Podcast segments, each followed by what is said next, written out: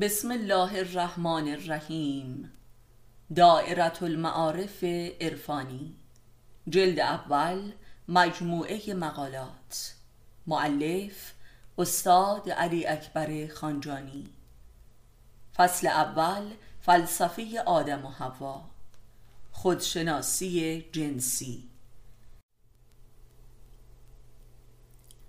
آیا باید با عشق ازدواج کرد یا با منطق؟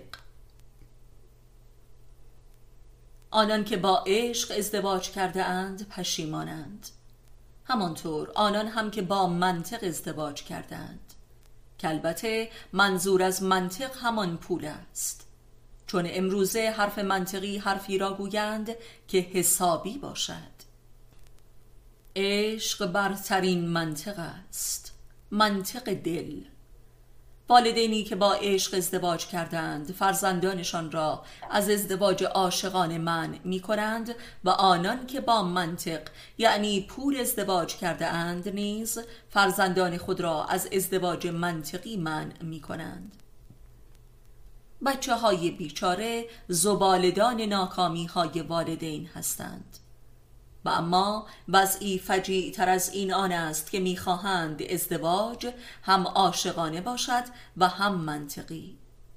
چون این فکر به اصطلاح معتدلی ناممکن است زیرا آدم پولدار بسیار بعید است که عاشق شود و اگر هم بشود عشقش را پول می‌خورد مگر اینکه پول را به پای عشق قربانی کند. عشق و پول یک جا جمع نمی شود.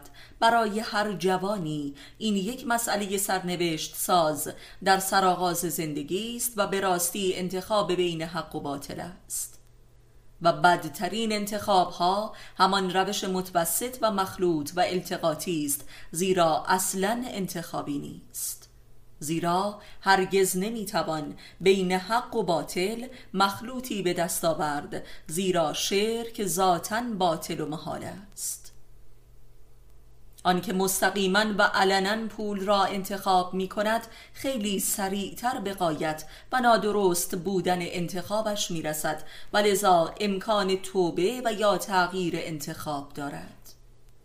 این را نیز بگوییم که ازدواج عاشقانه ای که بر حقوق اخلاقی باشد و حدود الهی رعایت شود تنها ازدواج سعادتمند می باشد ولا غیر. تهمت به عشق تهمت به بزرگترین لطف خدا به انسان است و عذاب دارد.